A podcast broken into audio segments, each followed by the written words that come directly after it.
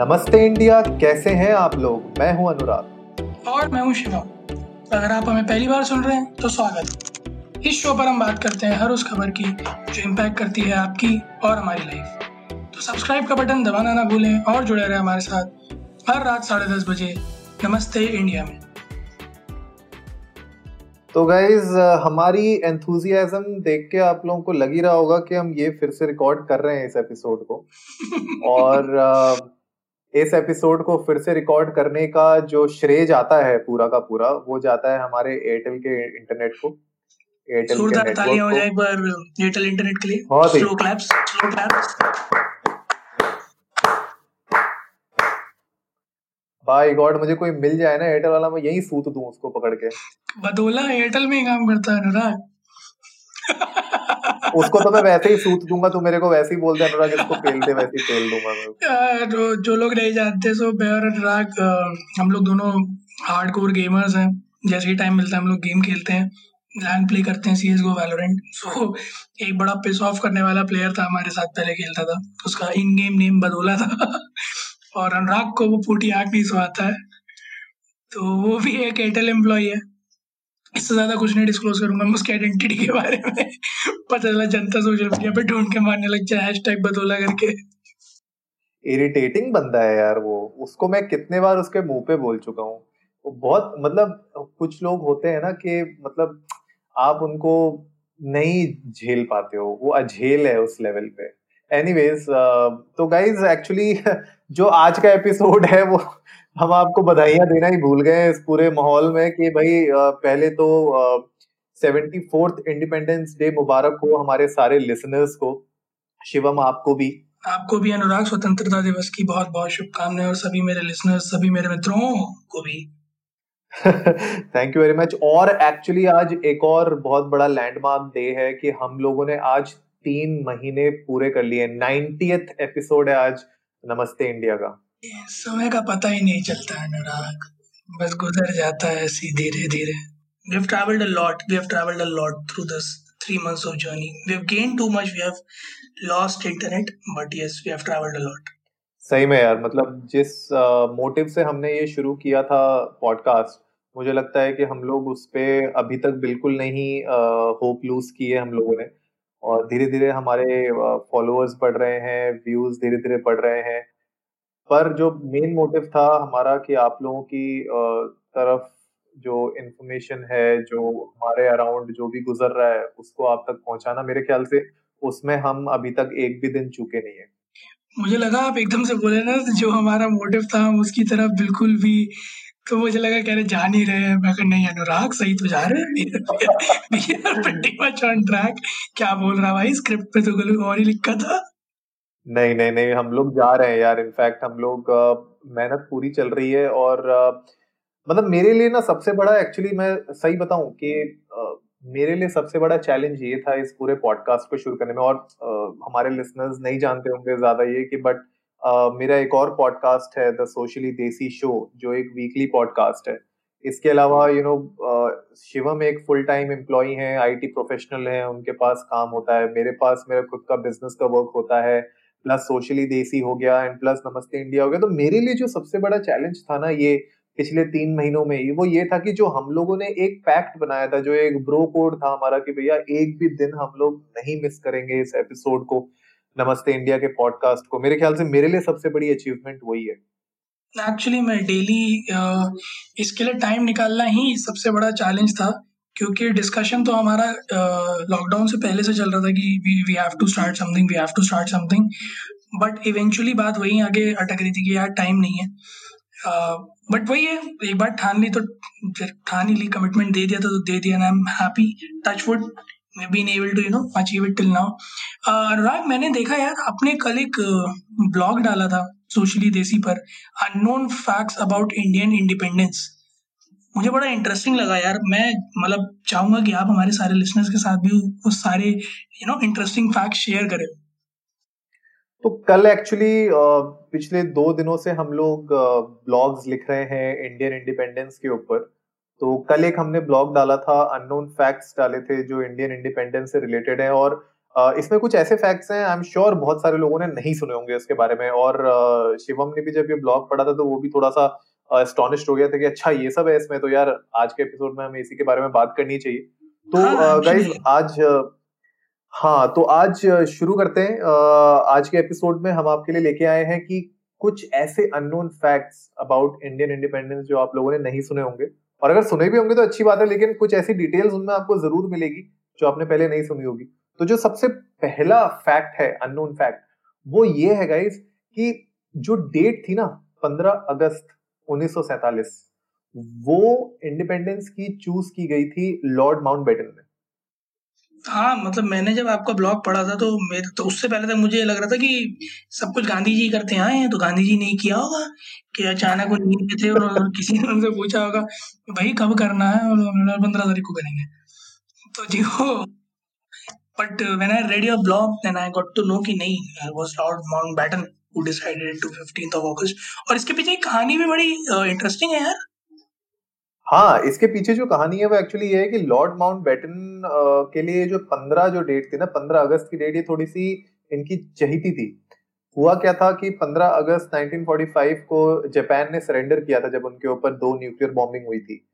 तो उस वक्त लॉर्ड माउंट बैटन जो थे, वो सुप्रीम एलाइड कमांडर थे in fact South East Asia के। तो वो कमांड होल्ड कर रहे थे तो उनके लिए बहुत अच्छा दिन था कि भैया उनके एनिमीज ने हथियार डाल दिए। प्लस इसके अलावा अगर आप देखोगे पंद्रह अगस्त जो है, वो इंडिया के अलावा पाँच और कंट्रीज़ के साथ अपना इंडिपेंडेंस हम लोग शेयर करते हैं। उसमें आपका South Korea North Korea Bahrain Republic of Congo जैसी कंट्रीज़ आती हैं। तो बहुत ही इंटरेस्टिंग डेट थी यू नो तो और वर्ल्ड वॉर टू का टाइम था, अगर आप देखो वर्ल्ड वॉर टू खत्म हो रही थी ब्रिटिश एम्पायर के पास वैसे ही बुरा हाल हो रखा था ग्रेट डिप्रेशन के बाद फिर वर्ल्ड वॉर टू हुई और ये सब पूरी दिक्कतें चालू हो गई। तो वो लोग वैसे भी इंडिया होल्ड नहीं कर पाते यार। अगर देखो ट्रूली फैक्ट अगर देखा जाए तो इंडियन इंडिपेंडेंस में वर्ल्ड वॉर टू का भी बहुत बड़ा हाथ रहा है। कि जब इन लोग के पास इतने ना इनके पास रिसोर्सेज बचे, ना इनके पास कैपिटल बची कि इंडिया को पूरा मैनेज कर सके। तो 15 अगस्त फिर लॉर्ड माउंट ने डिसाइड की कि अब हम लोग को यहाँ से एग्जिट ले लेनी चाहिए। नेक्स्ट uh, फैक्ट जो शायद कुछ लोगों को पता हो शायद ही कुछ लोगों को पता हो एक्चुअली में कि जो हमारा नेशनल फ्लैग है वो भी गांधी जी ने डिज़ाइन नहीं किया था। वो डिज़ाइन किया था एक्चुअली में 1921 में पिंगाली वेंकैया ने। शी वॉज़ अ रेवोल्यूशनिस्ट और उन्होंने डिज़ाइन किया था एक्चुअली दो कलर्स में रेड और ग्रीन जो कि दो मेजर कम्युनिटीज डिपिक करता था इंडिया की। पर फिर गांधी जी ने सजेस्ट किया कि नहीं इसमें बीच में एक वाइट स्ट्रिप भी ला लो। और उसके अंदर अशोक चक्र डालो। इनिशियली तो उसमें चरखा था but Ashoka Chakra which will be a symbol of growth and progress और जो वाइट स्ट्रिप होगी that will be you know a symbol of all the other communities apart from these two major that are present in India ये actually में बहुत interesting fact है, क्योंकि कुछ लोगों ने मुझे ये भी बोला था कि यार महात्मा गांधी ने डिज़ाइन किया है तो तो मैंने बोला कि यार महात्मा गांधी सब काम करवा लो तुम आज़ादी भी वही दिलाए like Gandhi ji was sitting on photo like Photoshop में बैठे हुए थे उन्होंने तीन पट्टियाँ खींची बीच में एक सर्कल डाला बोले बूम बन गया ब्रो सीरियसली मैन बट बहुत इंटरेस्टिंग फैक्ट था ये भी। इसके अलावा जो हम लोगों ने रिसर्च की uh, उसके बाद हम लोग को ये भी पता चला था बहुत लोगों को ये नहीं पता होगा, लेकिन एक्चुअली में जो पार्टीशन हुआ था इंडिया का, वो चौदह के वक्त नहीं हुआ था। चौदह तारीख और पंद्रह के बीच में नहीं हुआ था। वो एक्चुअली में हमारे इंडिपेंडेंस के दो दिन बाद हुआ था।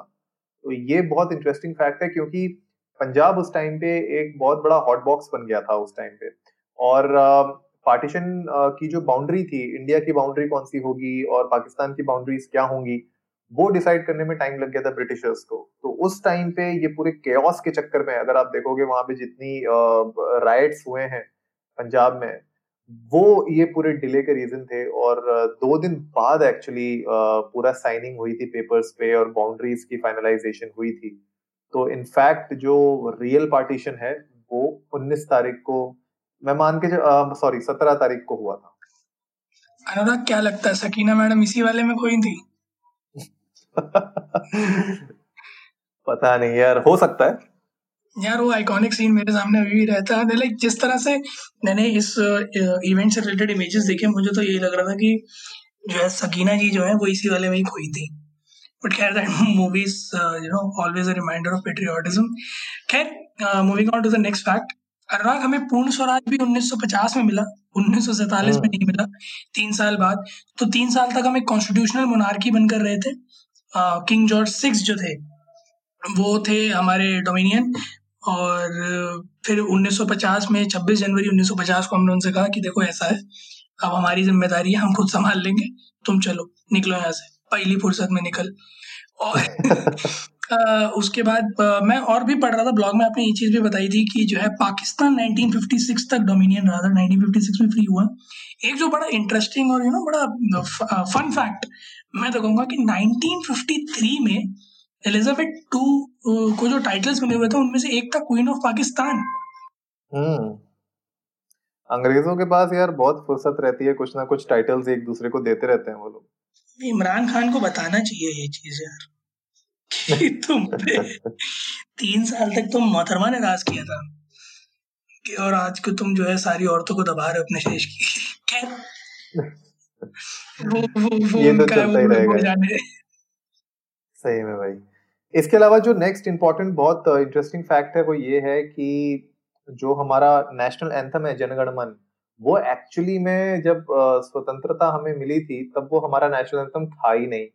जबकि वो 1911 में लिख दिया गया था रविंद्रनाथ टैगोर जी के द्वारा।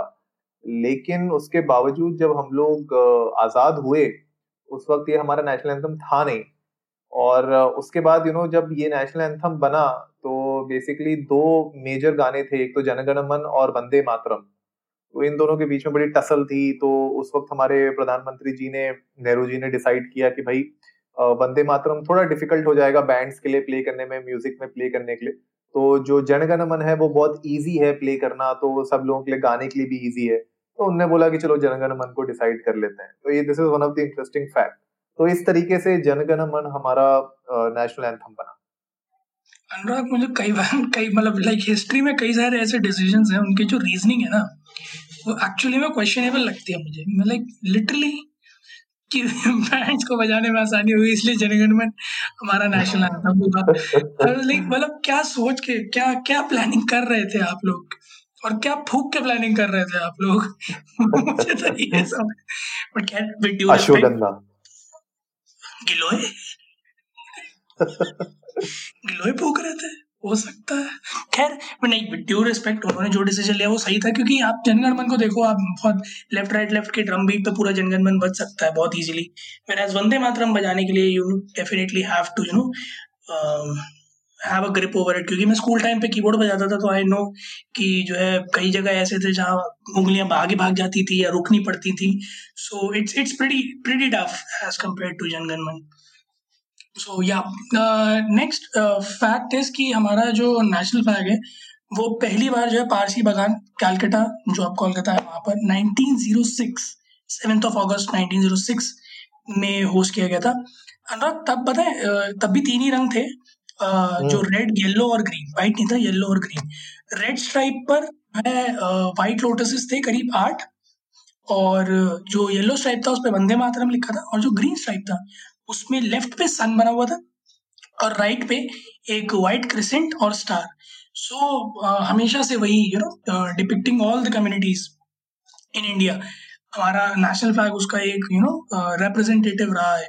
और मैं पढ़ रहा था आपने शेयर भी किया आर्टिकल में उसकी पूरी एक जर्नी नेशनल फ्लैग की जो है फ्रॉम 1906 टिल प्रेजेंट डेट कैसे कैसे अमेंडमेंट्स हुए हैं और कैसे कैसे वो इवॉल्व हुआ है। सो so, वो भी बेचारा हमारे लॉ की तरह काफ़ी सारे अमेंडमेंट से गुजरा है। चलो कम से कम इतने अमेंडमेंट्स हुए तो हैं वरना हमारे तो बहुत लॉज ऐसे हैं जिनमें अमेंडमेंट ही नहीं हो पा रहे। वो तो लिख के भूल गए यार उन्हें पता कौन पढ़े कौन देखे जाने दो। चल चल। इसके अलावा जो नेक्स्ट इंटरेस्टिंग फैक्ट है अननोन फैक्ट है वो ये है कि जवाहरलाल नेहरू जी एक्चुअली में प्राइम मिनिस्टर इलेक्शंस नहीं जीते थे। जो फ़र्स्ट प्राइम मिनिस्टर इलेक्शन हुए थे वो सरदार वल्लभ भाई पटेल जी जीते थे। लेकिन क्योंकि ये थोड़ा सा कंट्रोवर्शियल मैटर हो सकता है जो हमें सुन रहे हैं क्योंकि हमेशा यू you नो know, हमारे जो लिसनर्स रहेंगे वो या तो लेफ़्ट या राइट कोई ना कहीं पक्ष अपना रखते ही हैं।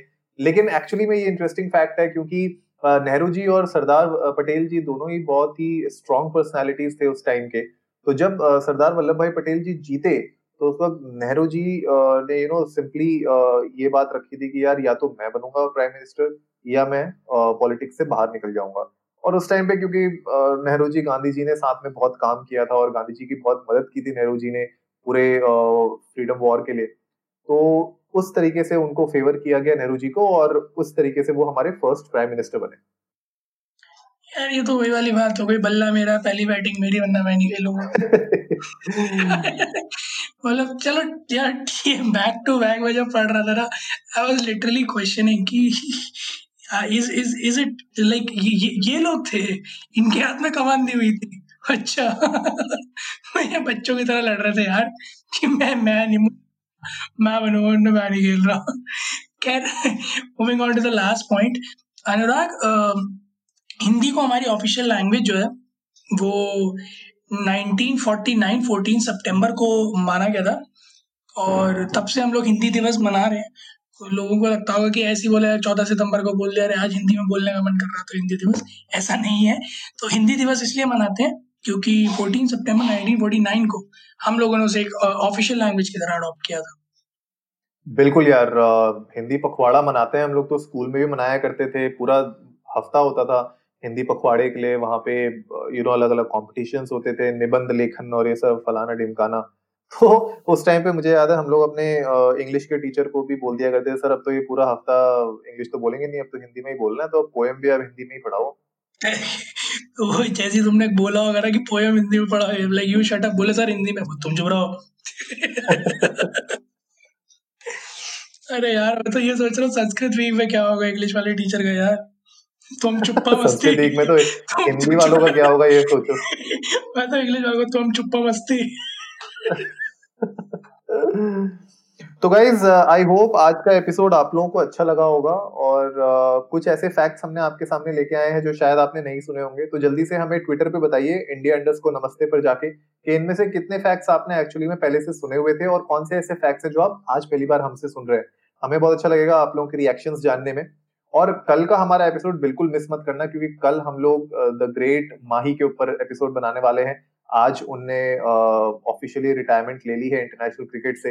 ये आईपीएल सीज़न उनका लास्ट क्रिकेटिंग करियर का सीज़न होगा। तो उनके लिए हम एक बहुत स्पेशल एपिसोड कल बनाने वाले हैं। तो कल का एपिसोड बिल्कुल मत भूलना। माही मार रहा है, Thala is alive in our hearts and but थोड़े डिस्टर्बिंग खबर तो है ही, क्योंकि 2020 में इतना कुछ हो रहा है और अब बस यही देखना बाकी रह गया था। जिस बात को कहो, उसके बाद कुछ और ऐसा हो जाता है।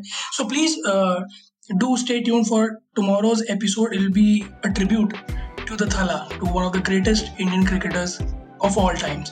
तो जल्दी से सब्सक्राइब का बटन दबाइए और जुड़िए हमारे साथ हर रात साढ़े दस बजे सुनने के लिए ऐसी ही कुछ इन्फॉर्मेटिव खबरें तब तक के लिए नमस्ते, नमस्ते इंडिया